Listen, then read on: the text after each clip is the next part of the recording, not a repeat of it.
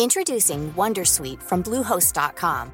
Website creation is hard, but now with Bluehost, you can answer a few simple questions about your business and get a unique WordPress website or store right away. From there, you can customize your design, colors, and content. And Bluehost automatically helps you get found in search engines like Google and Bing. From step-by-step guidance to suggested plugins, Bluehost makes WordPress wonderful for everyone. Go to bluehost.com/wondersuite. Hi, folks, it's Rick Wilson, and welcome to the Daily Beast's The New Abnormal. Hi, I'm Molly Jong-Fast, a left-wing pundit and editor at large at the Daily Beast. I'm also an editor at the Daily Beast, a former Republican political strategist, best-selling author, and full-time troublemaker. We're here to have fun, sharp conversations with some of the smartest people in media, politics, business, and science that help make what's happening in the country and the world clearer. I'll try to keep Rick to the minimum number of F-bombs and try to keep our kids, pets, and other wildlife sounds from invading our respective bunkers. Hey, Molly Jong-Fast. Guess how much Donald Trump paid in federal taxes in the first year he was president? He's a billionaire now, a multi-gajillion bajillionaire. So it's pick your number. I don't know, millions of dollars, trillions of dollars, or maybe seven hundred and fifty dollars. Seven hundred and fifty dollars. I don't know, but I was told that he was one of the wealthiest men in the world. Just ask him. Yeah, I was told that too. I was told he's I'm really, really rich. See, I'm losing money being president. Well, apparently he's been losing money being Donald Trump. He paid no income taxes for 11 consecutive years. The New York Times has all the motherfucking receipts. Every one of them. And this story is eating Donald Trump's psyche from the inside out this morning because there's only so many times he can say, well, I'm really smart. I, I tricked the IRS because the whole thing has unveiled that Donald Trump is a fake billionaire, just like everyone that you've ever known in New York, I'm sure, has been aware of for a jillion years. And just as I recounted in my first book, the meeting I had with a big donor hedge fund guy in 2015, and I said, listen, I don't know how much Trump's worth, but he, he could fund his campaign. He, he's a billionaire. And the guy leaned back in his chair and he looked at me, he smiles, this big smile, and he points at himself. He goes, Rick, I'm a billionaire. Donald Trump is a clown living on credit. This idea of Trump's wealth in 2015 and 2016, God knows how many focus groups I sat in. And these people would say, Mr. Trump's the wealthiest man in the world. He's the best deal maker ever. He's a billionaire. He's richer than Bill Gates. Bill Gates polishes Donald Trump's shoes. Oh, Mr. Trump, he, he can't be bought. He's a billionaire. And it just became this part of his fucking legend. Florida writer Bill Cotterill said in the New York Times, Donald Trump has been more successful playing a billionaire than being one. It is just astounding how much he has suckered these people. All of his companies lose money like crazy. He's been selling off assets like crazy. He's got loans. He's got $300 million worth of loans coming. Well, who do you pay when you're in tax trouble? The IRS? No, you pay your daughter consulting fees. Little Vankies have been getting consulting fees to lower the Trump tax burden. It's not even that he paid her consulting fees, it's that then she that she wrote off the consulting fees. So one of the things that happens, and I don't know this firsthand, of course, but when wealthy parents are trying to give their kids money, the, you're supposed to pay gift anything over fifteen thousand dollars a year. You're supposed to pay gift tax on. So what Trump did was he paid Ivanka a consulting fee of uh, $750,000 or a little bit more. He deducted it. So he's not paying the gift tax and also taking the deduction on a gift to his daughter. So it's like all kinds of illegal. I'm no tax lawyer, but this I could see as really problematic. And you know, a lot of people I know who have money are really careful to overpay their taxes because, you know, it's a lot of work to be audited and also it's really stressful. And the other thing is, honestly, in my mind, it's a pleasure to get to pay taxes. Like, it's our part. We're lucky to get to pay taxes. Like, that's, you know, that's a sign of success. And so the idea that this guy would do everything he could to cheat the federal government, which he is now running. I just don't understand how you thread that needle and say that that makes him good to be president. Here's a fun fact Abraham Lincoln's first year as president, he paid three times as much in taxes in 18. in 19th century dollars as Donald Trump paid this year. I was surprised that that Obama paid 1.8 million dollars when Bush only paid 250,000 and the Bushes are so wealthy. Well, that was Obama's book deal that year. He always paid at and above the par, right? The thing that fascinates me most in the tax story is, you know, Molly, what is the fundamental predicate of Donald Trump with American Republican dude supporters of Donald Trump? I don't know. What is it? It's that he is the swaggering macho alpha male testosterone drenched silverback gorilla that his dick knocks between his knees, that he's such a tough guy, that he's the badass motherfucker. He deducted seventy fucking thousand dollars for hairstyling.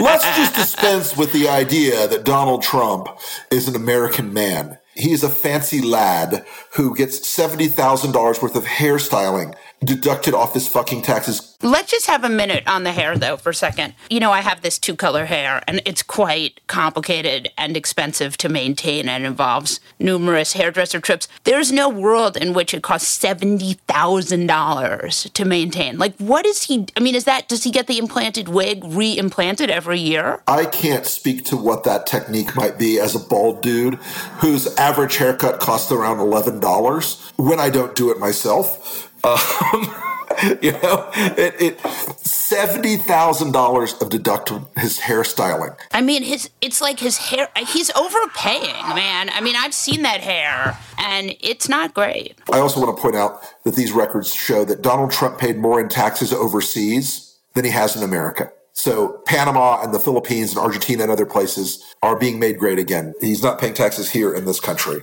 Well, let's get back to the like the fundamentals here. What this reveals is that Donald Trump is a con man. He has conned the American people into believing he was this uncorruptible billionaire. In reality, he is a grubbing, scruffy, low rent loan fraudster who tells banks when he wants to borrow money, I'm worth a trillion dollars. When he tells the IRS that he wants a $72 million tax refund, he says, I'm, I'm barely able to rub two Trump coins together. I'm, I'm starving. Can't you see? And you've done a lot of polling, so you really know what moves and what doesn't move. The, the Atlantic piece, Jeffrey Goldberg piece, that may or may not have been anecdotes provided by John Kelly. John Kelly. That John Kelly, like the story about Trump and John Kelly. John Kelly. Right. Um, that story moved voters. That story had an impact on Americans. That story drove actual numbers with active duty service members and with military veterans. We've seen it, we've tracked it, it's real.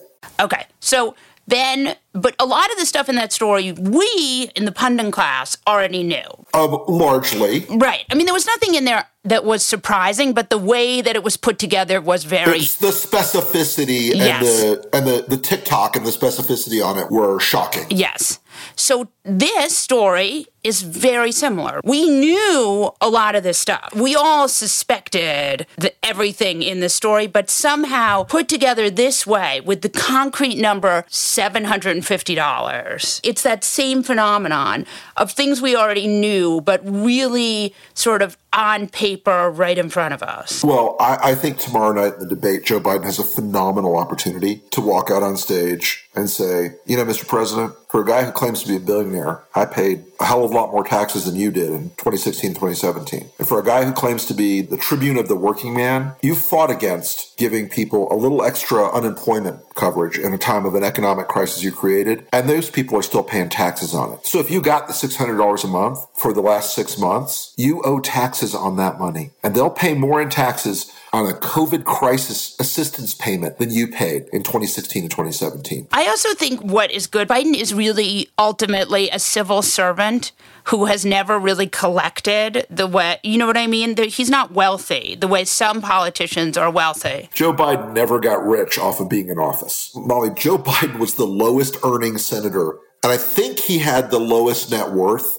or, or among the lowest net worths. This was never a guy driven by public service as a way to get rich. And even after he left office as vice president, believe me, every consulting firm on K Street, every big law firm would love to have a former VP of counsel. Exactly. He really did not try to monetize. We have a crook, a career criminal, and then we have a guy who's really just been a public servant his whole life.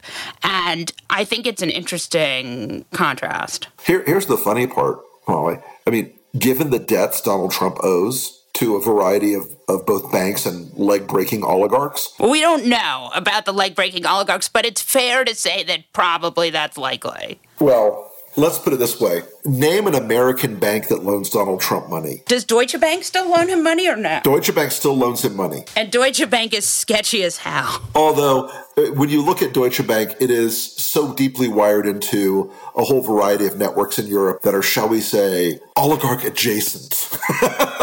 There's a high degree of sketch going on there. yes, the ske- it's maximum sketch. It's like being the president's campaign manager is cursed. How many of them have been in jail? Well, six people from his first campaign went to jail. Okay. And now we have this weekend's Brad news. In Fort Lauderdale, Florida, the police were called to Brad Parscale's house. It's not entirely clear what happened, but he was taken to, into custody and I think put on a put in a psychiatric facility. Um, my understanding of the story from the local coverage and from some folks in Florida was that the police were called on Saturday night to the Parscale residence in Seven Isles down in Fort Lauderdale. And the report on the 911 call was that a man was in the house with firearms threatening his life, his own life. Broward County SWAT negotiated with him. They entered the house. He left with them. He was committed under Florida's Baker Act. It's an involuntary psychiatric evaluation that lasts for 72 hours. Uh, Section 5150 of the Florida law. In a wacky side story, I once helped someone else get Baker acted it was not a pretty process, I will tell you that. Never great. Never great. And and I will say this. Campaigns are a stressful and very high impact sport and people crack under pressure after a point. I feel for anybody that's in a situation like that and feels as if harming themselves is the only out. Or maybe it's just Florida. Maybe it's just Florida. There's a lot of the water. There's a lot of the water in the great state of Florida, but right. I'm just saying I don't want to be annoying here, but could it possibly be that Florida is the issue here? Well, he's a recent Florida transplant, so I don't know if the antibodies have built up yet for the Florida problems. But but look, there will be more to this story coming out is what I understand. I'm going to kind of leave it right there for now. I think that's the appropriate thing to do while the guy is still in a in a psych hold. I can see you're showing an enormous amount of restraint. Beyond your imagination.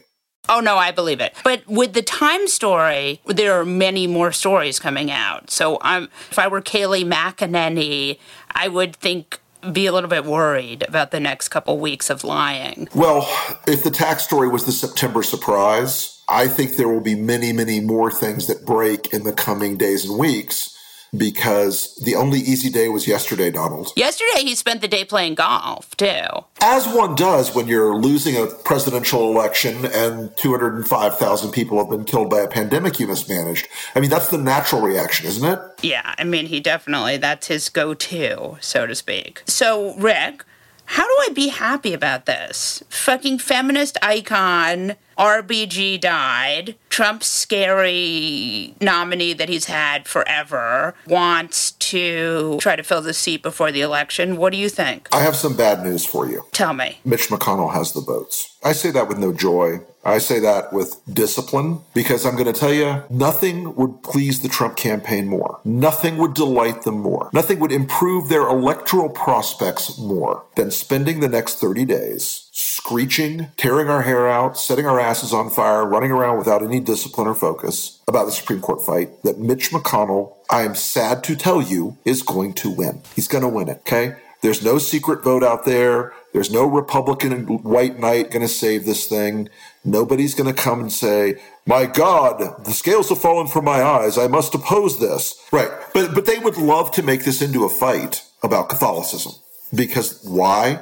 Because Trump is lead is losing in Ohio, Pennsylvania, Michigan, Wisconsin, Iowa, Minnesota. Those northern tier states have a higher percentage of white Catholic voters, and they would really, really, really, really, really, really, really love to be running ads saying, San Francisco liberals are attacking your Catholic faith. These liberal liberals hate Catholics like you. Of course, Nancy Pelosi is also a Catholic you know what I think is interesting is that when I was reading Jane Mayer in the New Yorker, she was saying that actually Mitch McConnell has been promising donors that even if RBG dies in October, he will fill the seat. Yes. Look, I wrote about this in the book. I said, you know, you got to watch for externalities. And the biggest externality of all would be RGB dying. And the campaign gods are what they are. And and there we have it. So See, I think that Democrats do better when they fight about filling the seat that should not be filled versus who is filling it. Well, yes, they have a more politically viable argument about the process than the personality. Even if you don't like her history, her policy, her ju- jurisprudence, all these things, right? Even if all those things are brought out, litigating that does not hurt Trump electorally. The only mission here is to hurt Trump electorally.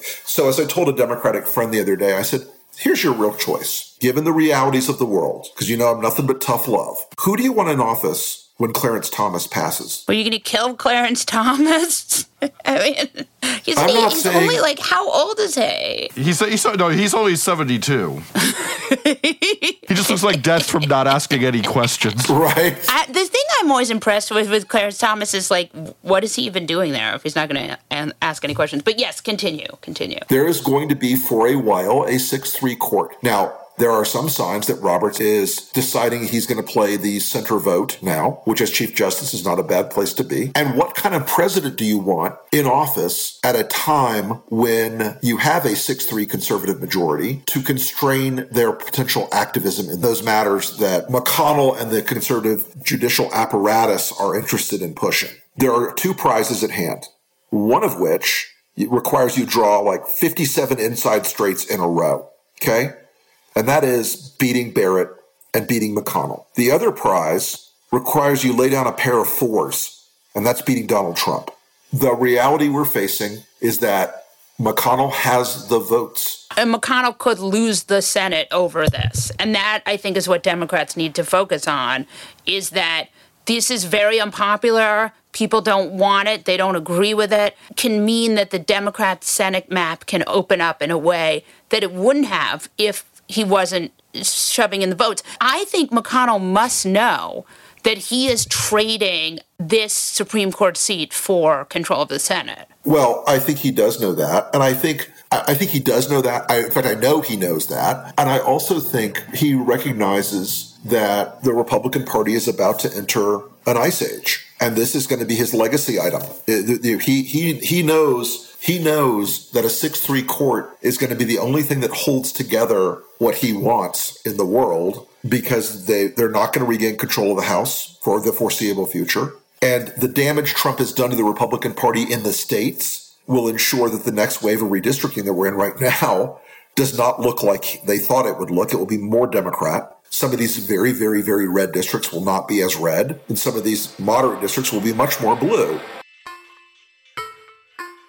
Reverend Raphael Warnock is a senior pastor of Ebenezer Baptist Church in Atlanta since 2005 and is the Democratic frontrunner in the Georgia special election for the Senate. Tell us about what the Georgia special election is and when it happens. I don't know that our listeners know it's a little wacky. So, can you explain what's going on? Well, thank you, and it's great to be here with you. Georgia is the only state in this cycle that has not one but two United States Senate seats available. I'm running in the special election, which means I'm running to finish the last two years of a term that was Johnny Isakson's term, uh, the Republican senator. And so I'm in a race, and because it's a special election, people call it a jungle primary, which they had a better word. Yeah, seems unfortunate. No. Everybody, Democrats and Republicans, are all on the same ballot. And as it turns out, there are 21 people who've qualified for my race. Come November 3rd, will all be on the ballot for the first time. They will indicate people's party affiliation, but other than the incumbent, everybody's name will be listed alphabetically. Oh, so you're at the bottom. My last name is Warnock, so I'm right near the bottom, which is where I used to be in the lunch line as a kid, on the way to recess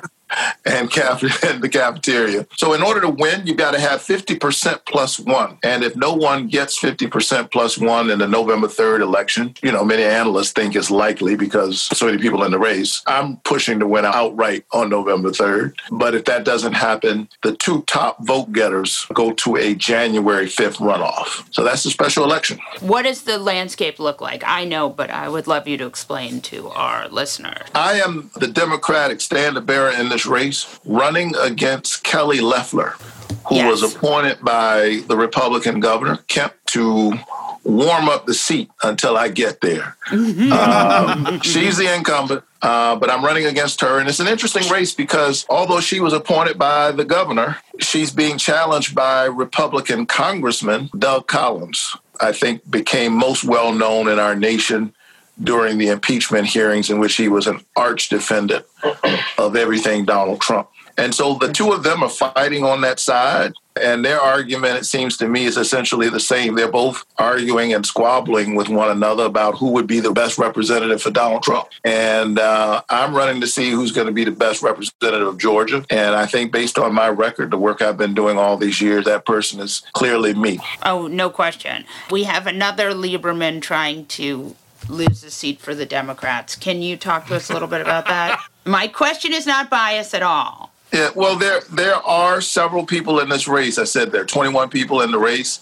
Two major Republicans on that side, the incumbent being challenged by the Republican congressman. And then on our side of the race, there are few Democrats. I can't remember right offhand how many, and there's some concern about that. But look, I'm going to run the best race I can, and I, I'm very gratified by the support that I'm feeling all across this state. And I intend to win this seat for Democrats. So much is at stake. We certainly cannot afford to have either Kelly Loeffler, uh, who seemed much more focused on her stock portfolio than the people of Georgia when she heard about the coronavirus pandemic through a secret private briefing given to senators. She was much more focused on sheltering her investments than the people who are sheltering in here in Georgia and across the state. We can't afford to have her, and we can't afford to have Doug Collins, who has been a career politician who seems much more focused on careerism. And so he's been focused on making deals. She's been focused on making money. I've been focused on making a difference. I'm really encouraged because we, we're building a lot of movement across the state. I went on television a little over a month ago, and my polling numbers have increased quite significantly. And we intend to win this seat. Reverend Warnock, I think one of the things the American people don't always see is how the person who's going to represent them compared to the person who's currently represent them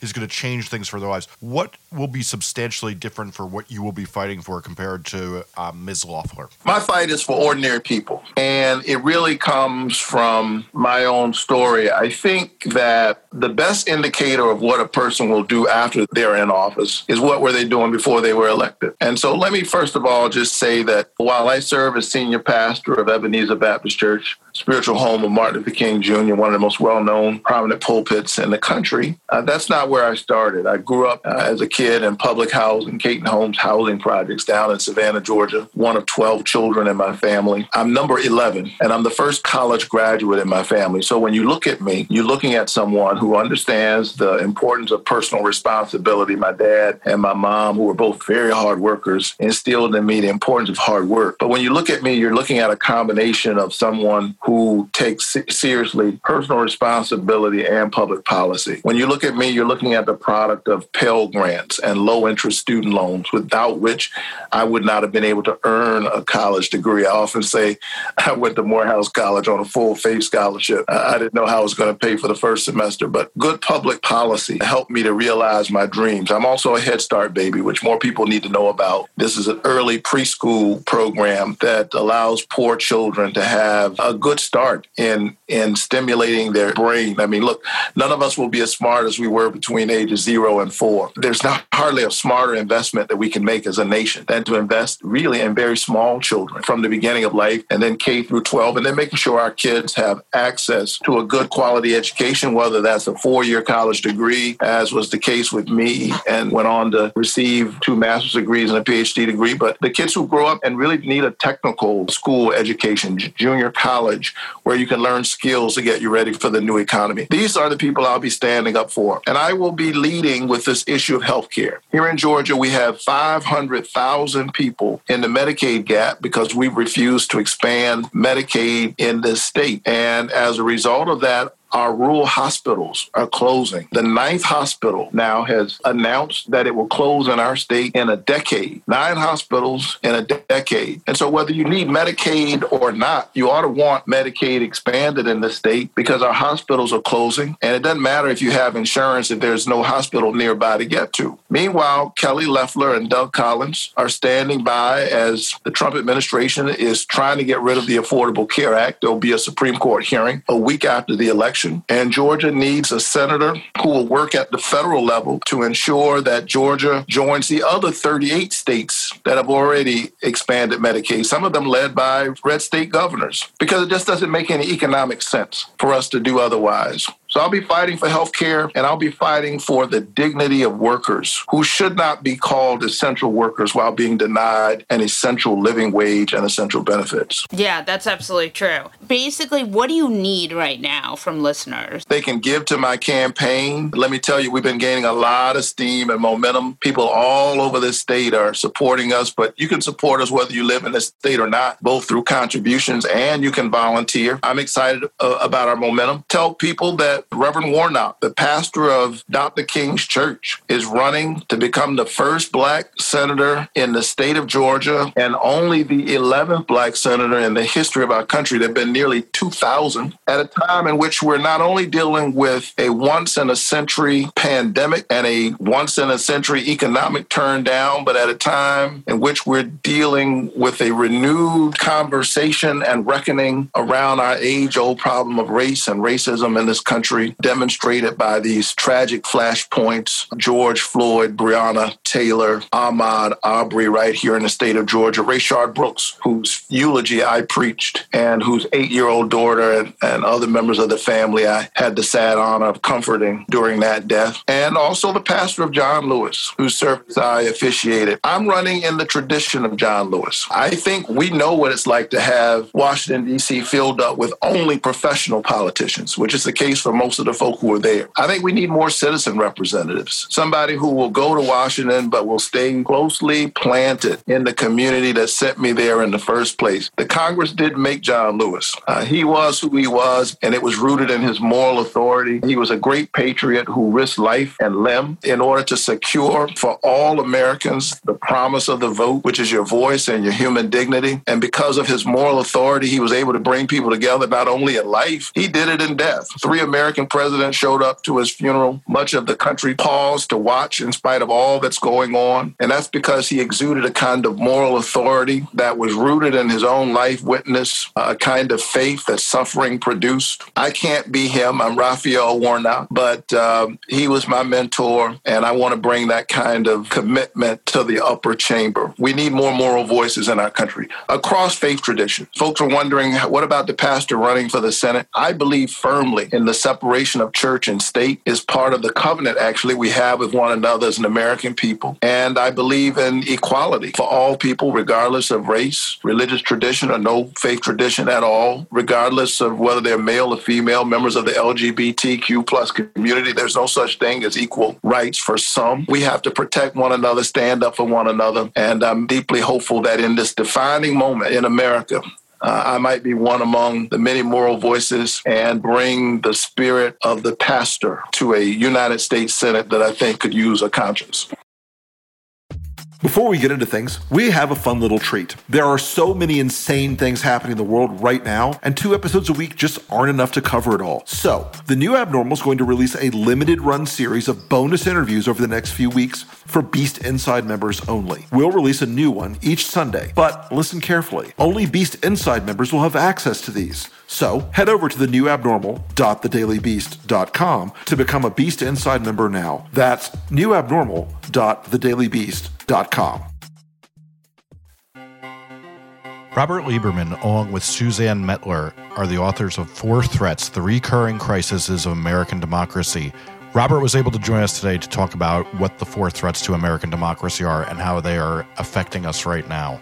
Robert, thanks so much for being with us today. Can you tell us a little bit about this very important book that you've written for our time right now? Yeah, well, this uh, book came about because Suzanne and I both teach the introductory course in American politics, and we found um, this course over the last few years increasingly difficult to teach because um, American democracy doesn't really resemble what we were taught about in graduate school and what we used to teach our students. Um, and then after the 2016 election, it became extremely hard to teach that course. And we began to think about together, you know, what is it that makes American democracy so challenged these days? And we drew on two kinds of insights uh, to think about that. One is um, what is it that we know about other countries that have gone through these kinds of democratic challenges? And then what do we know about the American past? Because this is not the first time that American democracy has been um, under threat like this. And combining the two insights from history and comparison, we developed this uh, this framework of, of four threats that threaten democracy democracy in general. Can you tell us what they are?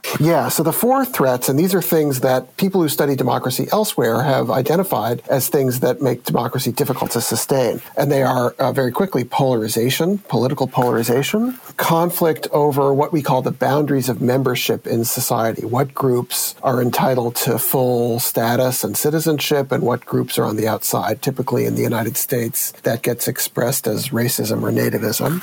The third is high and uh, growing economic inequality. And the fourth is growth of executive power, the concentration of power in the executive branch at the expense of other branches of government. So, I guess the, the f- first thing I'd want to know though is so when you were getting hints that what you were taught in grad school, what was like a pivotal moment where you were really thinking, like, we have to rewrite and rethink how this happened, or was it really a slow erosion?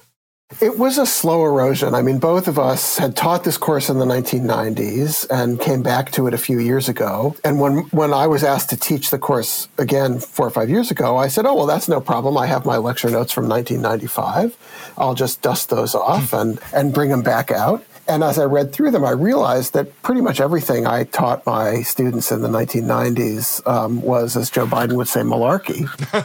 so I apologize to any of my students from the 90s who I led astray, but but it was a really a slow process um, until the 2016 election, and then you know I think a lot, a lot as a, as, as a lot of people did, we realized that that we were really entering new territory or territory that we hadn't seen in our lifetimes. And this is one of the interesting things for people like us who you know grew up in the late 20th century and came of age after World War II and toward the end of the century. That was a pretty unusual time in American democracy. But if you go back much farther, it's not hard to find these moments of crisis. I am a person I would regard myself as being pretty far left. And so when people talk about polarization in politics, those of us who are polarized are often like, well, what's the harm? So why is it a threat to democracy? Because I don't want to threaten democracy. If by polarization we mean just disagreements, you and I have may have different views about policy or the direction of the country or something like that. That in itself is not dangerous. And in fact, that's the kind of difference that makes democratic societies work. When polarization becomes dangerous is when it really divides the country into these sort of mutually exclusive us and them camps. Um, and that's what we've seen crop up oh, periodically over American history. It's not always like that, but it was like that in a number of the periods that we chronicle in the book, and, and it's like that now. How responsible is Facebook for this, and how responsible are the Murdoch?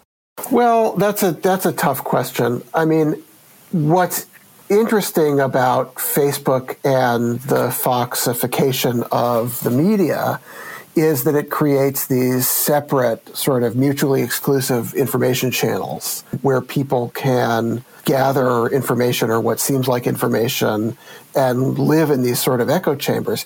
Even that is not a new phenomenon. So if you go back to the 1790s, which is the first period of crisis that we challenge in the book, you know, there were these two factions, the Federalists and the Jeffersonian Republicans. Um, we all know about this from the show. One of the things that they did, these two groups, was create their own newspaper. Um, so Hamilton had his newspaper, and Jefferson and Madison had their newspaper that they used to, you know, feed information to their supporters and to um, denigrate the other side in these very personal terms. So the sort of, you know, independent media channels and castigating the other side phenomenon is not necessarily new. Now, I think um, I think Facebook has accelerated it, and, and, social media generally accelerates that. It, it, it makes the you know speed of communication faster. Makes pe- it easier for people to find each other. Um, but this sort of media echo chamber phenomenon is not by itself new, and it's a feature of these polarized periods in American history. Do you think it's worse? I think what's worse is not particularly these communication channels, but the way polarization interacts with the other threats that we describe. In periods in history, as we describe in the book, when polarization existed alongside deep conflict over race in the United States and economic inequality, that's when polarization becomes extraordinarily dangerous. And it's the compounding of threats that, for example, led to the Civil War in the 1850s and 60s, um, or led in the 1890s um, to the mass disenfranchisement of uh, African Americans in the South and the installation of Jim Crow, which lasted for two generations. Um, so it's it's that it's the piling of threats on top of each other that's really dangerous. A lot of people, and I actually sort of believe this, think that one of the the sort of only thing that saved us is the fact that Trump is just so incompetent I mean, do you think that that theoretically is the one bright spot in this whole thing? I have to have something because I'm quite yeah, um, depressed. Um, I mean, yes. I mean, there. Well, there. But I want to. I, I, mean, I, I, I really think Suzanne and I really think that Trump. Well, as I said, Trump seems to have an unerring instinct to make just about every situation worse. Yes, he is a no product of this confluence of threats. He's a product of the time. He's not the cause of of polarization today or of racial conflict or the fact that the Republican Party has become essentially a, an outpost of white nationalism today. Although, again, you know, up to a point, that's how democracy works. And the system is designed to be a contest for power right, between parties. It wasn't designed with parties in mind, but between candidates, between branches, between the federal government and the state government. You know, it's designed to create these multiple centers of power on the assumption that politicians are are people who seek power. Um, and the, the, the, the, American democratic system is supposed to keep one person or one small group from gaining all the levers of power at the same time.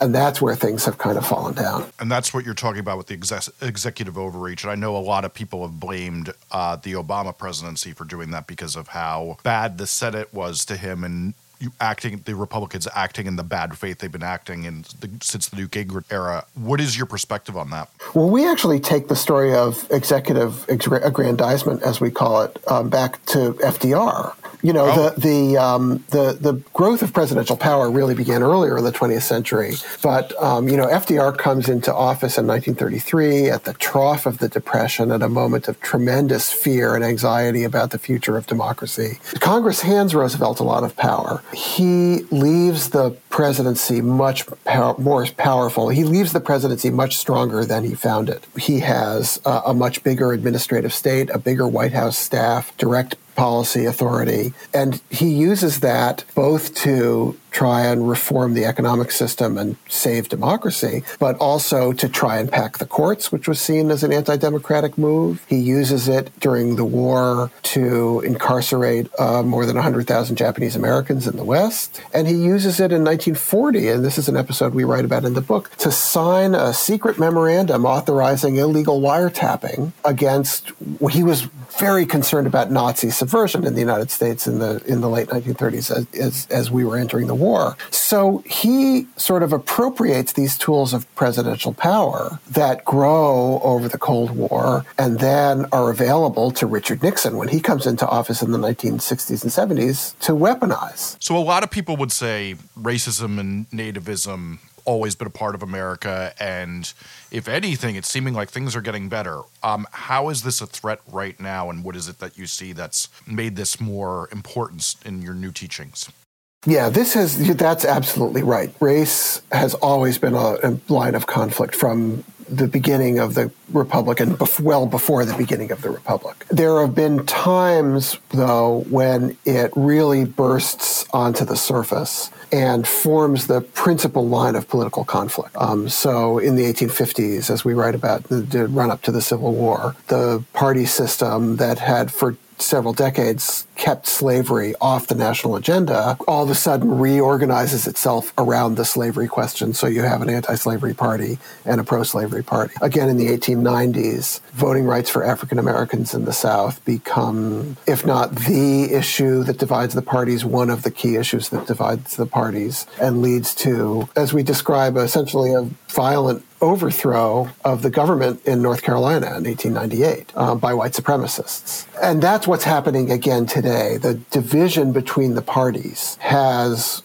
reorganized itself around the issue of race so that on the one hand the democrats are much more themselves much more diverse um, represent diverse constituencies in diverse parts of the country whereas republican identifiers are much more likely to be white and are much more likely to hold racially resentful attitudes. So economic inequality is obviously bubbled up and caused lots of countries' downfalls. Can you explain to us what you're seeing there?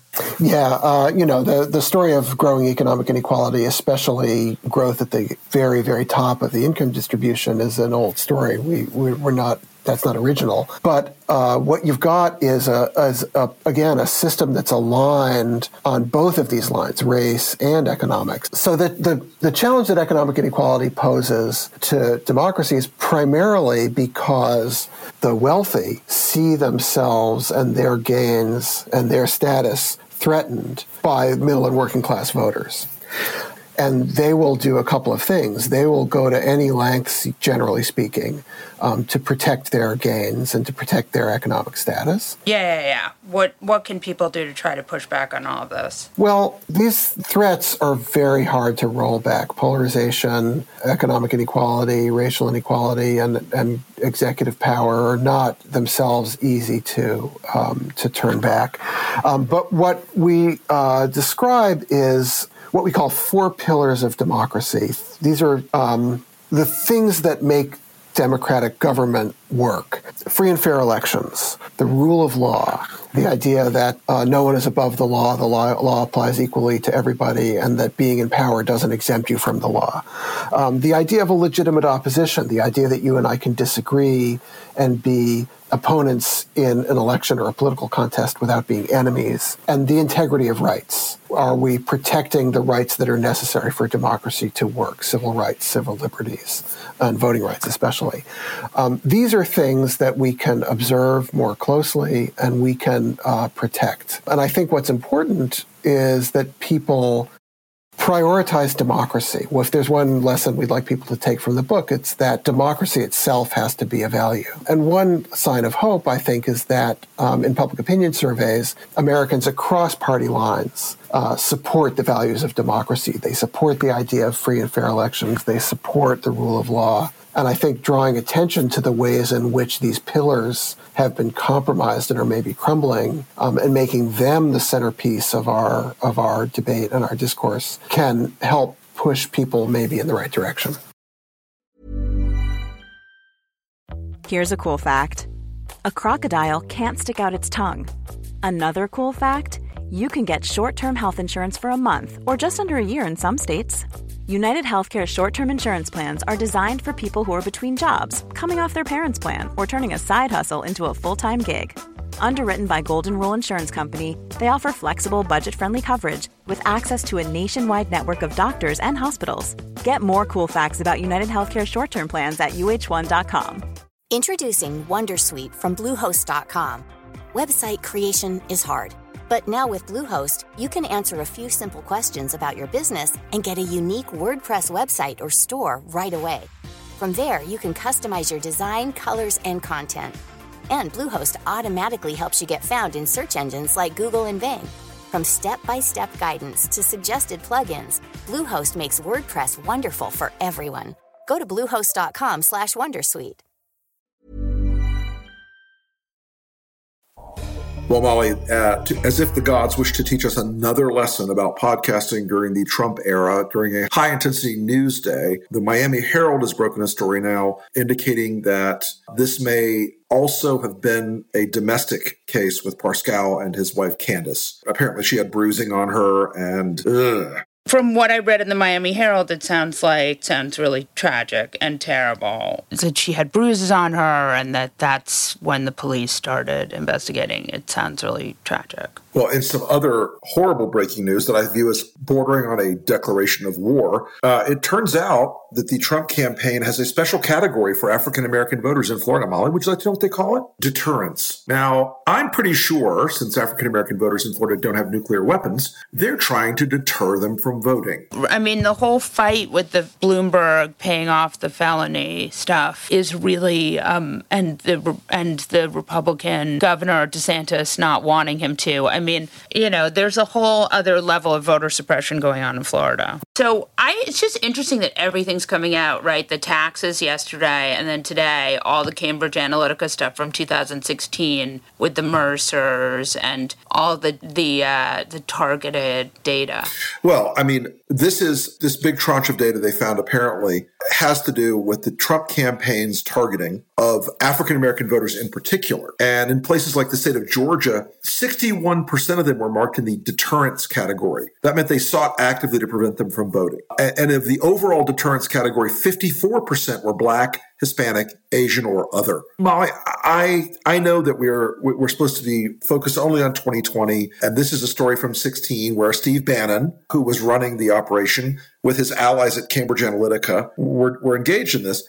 And the fascinating thing to me is we know this is happening again right now, and it all is vectored through one horrible hellspawn site called Facebook. And the fact that this country collectively and governmentally has done nothing to put the brakes on this boggles the damn imagination, truly. Well, it does it though. I mean, Trump's not going to regulate it, right? And the Senate is controlled by Republicans, and the House can't do anything because of Mitch McConnell. So, I mean, I think it is shocking, but I also how it would possibly get regulated. Well, I agree with you. I mean, look, I, I, call me a cockeyed optimist, but I'm thinking the only solution may be to uh, burn all the buildings to the ground and melt the servers at Facebook into slag and form them into a giant 80 foot statue of Donald Trump pointing out to the sea. So, Rick Wilson, and now for the light, the light part of the episode. The where we talk about the delight, people- the, the delightful moment in our podcast that everyone's waiting for. where we talk about the people we hate. Who is your fuck that guy? We'll be featuring today two horsemen of the Trumpocalypse. Molly, would you like to lead with yours? It's like the two worst senators after Mitch McConnell.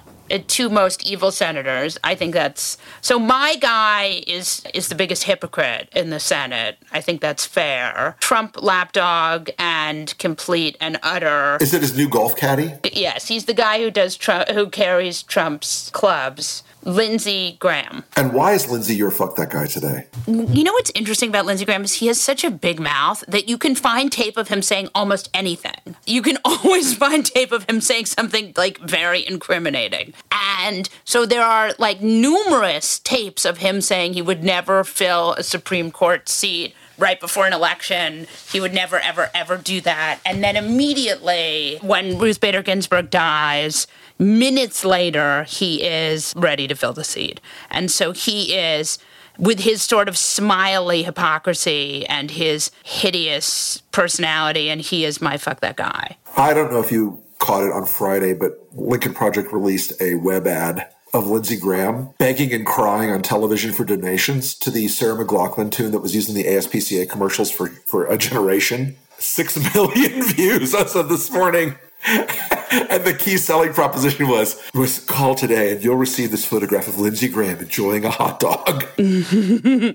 Well, I think the the thing about Lindsey Graham is that he is just there's something so loathsome about him. He's a truly loathsome creature. My fuck that guy for today is Lil Fascist Tom Cotton, who predicts there will be a peaceful transfer of power in 2025. Is that his rap name? That's his rap name. Little fascist. Oh. Well, pe- people do not know that Tom Cotton toured with Yelawolf and Eminem. It's it's it's a little known fact, but you know, A little fascist. Honestly, I think the gold chains will make his neck look really pencil-like in an unpleasant way. He should not wear gold chains. Well, uh, you know, he's got that big Mercedes Benz emblem. Can we just talk about Tom Cotton in a tracksuit? Can, can we? Because that captures my imagination in a way few In things In some have. ways, I think of Tom Cotton less as like a like a Al Sharpton '90s era tracksuit wearer, and more of a Bosnian Civil War Adidas tracksuit wearing guy who may Yes, someday be yes. involved in war crimes. Yes. No, I think that's right. He belongs in like a Borat movie. In, in the rap video trope, I see this one as like the guy who's standing outside the helicopter with a machine gun trying to look tough when uh, you really see that facade of skinny pencil neckness. One one of the things I'm impressed with with Tom Cotton is his continual like he just wants to go to war with everyone. I think he's like working on his war with the American people shtick. This whole thing it sprang off of Trump saying, "Get rid of the ballots. You have a very peaceful transfer." Frankly, it won't be a transfer. It'll be a continuation. The ballots are out of control. A- And Tom Cotton was asked about that, as were many Republican senators. The vast majority, I've given him like a shred of credit. The vast majority of Republican senators said things like, President who? Transfer of what? Where did you see this on some sort of machine? What is this machine you call the Twitter? I don't, I never heard that. You know, they did their usual Yeah, I never bullshit. saw the tweet. The jackboot at least fits, right? There will be a transfer of power in 2025. Go fuck yourself, bro. You know why? You know what pisses me off? Because one of the through lines of our history is that even in hotly contested, deeply divided, bitterly partisan elections, at the end of the day, the argument isn't, well, I didn't get my way, burn it all down, fuck you. The argument is, okay, tough fight, see you next time. And and and, and even even at the end of a bitterly contested election in 2000, after they litigated and fought and yelled and screamed, Al Gore and George W. Bush, the transfer of power came peacefully. Yeah, I wish it hadn't. But anyway, Right, but so no, no. not what my I'm saying favorite is, moment. is even yes. that election, the most contested election of our lifetimes by far, even after Richard Nixon heard on election night that Joe Kennedy had helped steal Chicago for John, the answer wasn't "fuck you, I'm taking to the streets" or "there will be no peaceful transfer of power." It was "okay, see you next time." The slow dissolving of the norm, having a cultural standard of peaceful transfer of power, as with a lot of things in Trump world, it starts out as a joke and then it becomes fuck you, you're he's trying to own the libs. Then it becomes, well, maybe we should. Then it becomes national policy. So I, I- you gotta you gotta cut that arc fast. Right. I also think the the great tragedy of this whole story is that um, Tom Cotton is running unopposed, which is just infuriating. Uh, I'm sorry, I wasn't fast enough to make that happen. On that note, we'll wrap up this episode of The New Abnormal from the Daily Beast. In future episodes, we'll be talking with smart folks from the Daily Beast and beyond from media, culture, politics, and science who will help us understand what's happening to our country and the world. We hope you'll subscribe to us on your favorite podcast app and share the show on social media. We're just getting started and don't want you to miss an episode. If you'd like to follow us on Twitter, I'm Molly Jong-Fast and he's the Rick Wilson. Thanks so much for listening, and we'll see you again on the next episode.